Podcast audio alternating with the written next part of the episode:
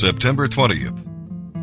And now, as we turn our attention to the New Testament, our reading today will be from the book of Galatians, chapter 5, verses 13 through 26. Are you standing free?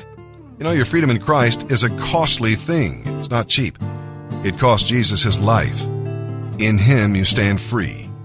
The yoke of the law has been removed. Another question Are you falling?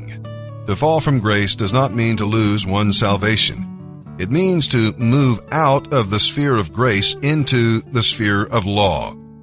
It means to substitute regulations for a personal relationship with the Lord. Are you running on course? Or has false teaching gotten you on a detour? This passage we'll read is just full of questions. Are you being leavened? You know, Jesus used leaven to picture sin. Like yeast, false teaching is introduced quietly. It grows secretly. And soon it affects every part of your life. Are you serving others? Freedom brings with it the responsibility to serve. Love motivates us to fulfill the law of God. And are you walking in the Spirit? Life, not law, changes behavior. And as you yield to the Spirit, Christ's life is manifest in the fruit of the Spirit. Law works by compulsion from without, but grace works by compassion from within. And with that, let's begin our reading today in the New Testament. September 20th. Galatians chapter 5, verses 13 through 26. For you have been called to live in freedom not freedom to satisfy your sinful nature, but freedom to serve one another in love. For the whole law can be summed up in this one command. Love your neighbor as yourself. But if instead of showing love among yourselves, you're always biting and devouring one another, watch out. Beware of destroying one another. So I advise you to live according to your new life in the Holy Spirit. Then you won't be doing what your sinful nature craves. The old sinful nature loves to do evil, which is just opposite from what the Holy Spirit wants. And the Spirit gives us desires that are opposite from what the sinful nature desires. These two forces are constantly fighting each other, and your choices are never free from this conflict. But when you are directed by the Holy Spirit, you are no longer subject to the law when you follow the desires of your sinful nature, your lives will produce these evil results.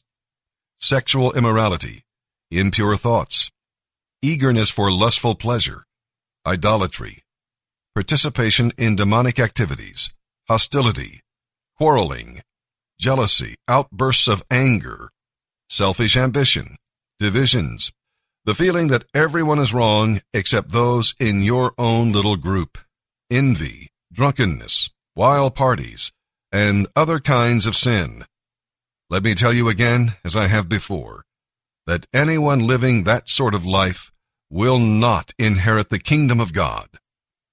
But when the Holy Spirit controls our lives, He will produce this kind of fruit in us love, joy, peace, patience, kindness, goodness, faithfulness, gentleness, and self control.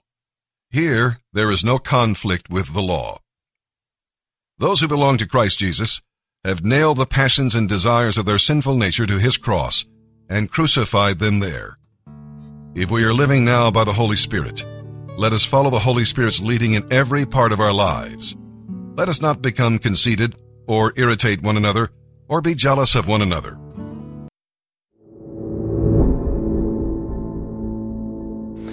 We are we Christians, are the biggest faith group in the world.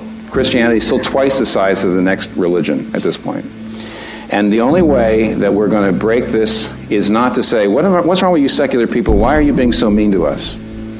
Christians have to recognize, number one, that you're a big part of the problem, and number two, that we also can be at the heart of the solution. There are two basic ways of thinking about your self image. One is what I'm going to call a moral performance narrative. A moral performance narrative says, I'm okay, I'm a good person, I feel significant, and I have worth because I'm achieving something. So if you are a liberal person and you feel like I'm a good person because I'm working for the poor and I'm working for human rights and I'm open minded, you can't help in a moral performance narrative. Your self image is based on your performance as a, a, a, generous, liberal, activist person. You can't help but look down your nose at bigots. You can't help but feel superior to bigots.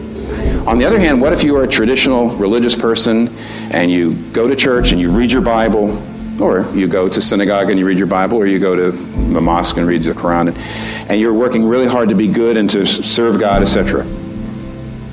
Now, in that case, you have to look down your nose at people uh, who don't believe your religion and they're not being as good as you are. And maybe you're just a secular person and you're a hardworking, decent chap.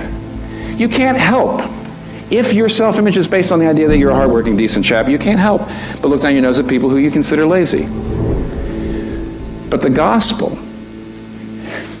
the gospel is something different. The gospel says Jesus Christ comes and saves you. Uh, the gospel says you're a sinner. The gospel says you don't live up to your own standards. The gospel says that you have failed, you're moral failure, and salvation only belongs to people who admit their moral failures. And Jesus came in weakness and died on the cross. And he says, My salvation is only to weak people. It only is there for people who admit that you're not better than anyone else, that you just need mercy. If you have a grace narrative, if you say the reason I can look myself in the mirror, the reason I know I have significance is because Jesus died for me, though I'm a sinner saved by grace, you can't feel superior to anybody. I, know, I've got a Hindu neighbor in my apartment building, and I think he's wrong about the Trinity. I think he's wrong about a lot of things. But he could be, he probably is a better father than me. He's probably, he could be a much better man. Why?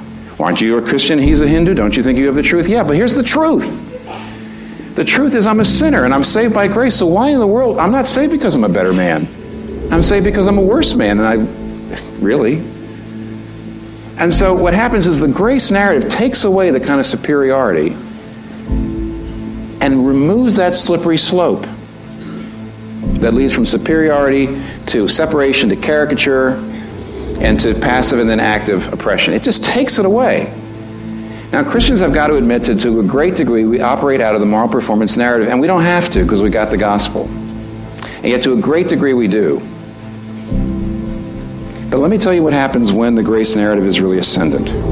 You go back to the earliest days of the church. Here's the Roman Empire, the Greco Roman Empire, and they believed in pluralism.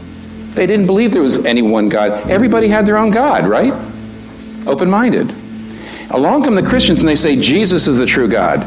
Very, very rigid. And yet the lives of the pagans and the Christians were different. The pagans looked down their nose at the poor. Christians loved the poor. The pagans were very stratified. They never mixed different classes and social strata. Christians got everybody together, races together, classes together, Pagans were extremely oppressive to women. Christians were much more open to uh, the leadership of women. Why would what looks like an open minded philosophy lead to so much oppressiveness? And what, over here, the Christian, looks like a rigid philosophy, lead to so much peacemaking and so much generosity? I remember uh, not long after 9 11, I was reading an editorial to my wife out of the Sunday morning paper that says, you know what the problem with the world is? Fundamentalism. If you're a fundamentalist, it's going to lead to, to violence. But uh, when my wife sat there and she says, that's ridiculous. It all depends on what the fundamental is. She says, have you ever seen an Amish terrorist? Listen, if Amish aren't fundamentalists, there ain't no such thing. But here's what their fundamental is a man dying on the cross for his enemies. A man praying for the forgiveness of his enemies as he's dying. If that's at the very center of your life, that destroys the slippery slope. You, need, you don't need less Christianity, you need real Christianity.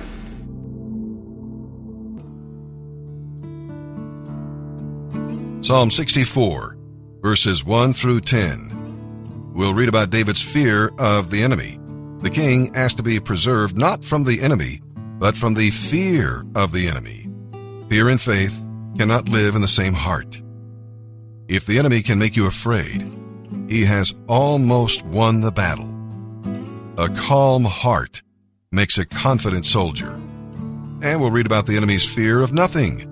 They do not fear to form secret plans or lead open insurrections. Their words are like swords and arrows, and they set hidden traps. It really does look like David is defeated. And we'll learn and read about the fear of the Lord. But God is the turning point in the story here. When the enemy least expects it, God shoots at them and they fall into their own traps. All men shall fear, is what the scripture says. And the righteous, well, they shall be glad. Psalm 64, verses 1 through 10. For the choir director, a psalm of David. O God, listen to my complaint. Do not let my enemies' threats overwhelm me. Protect me from the plots of the wicked, from the scheming of those who do evil. Sharp tongues are the swords they wield. Bitter words are the arrows they aim. They shoot from ambush at the innocent, attacking suddenly and fearlessly. They encourage each other to do evil and plan how to set their traps. Who will ever notice, they ask. As they plot their crimes, they say, We have devised the perfect plan. Yes, the human heart and mind are cunning. But God himself will shoot them down. Suddenly, his arrows will pierce them. Their own words will be turned against them, destroying them.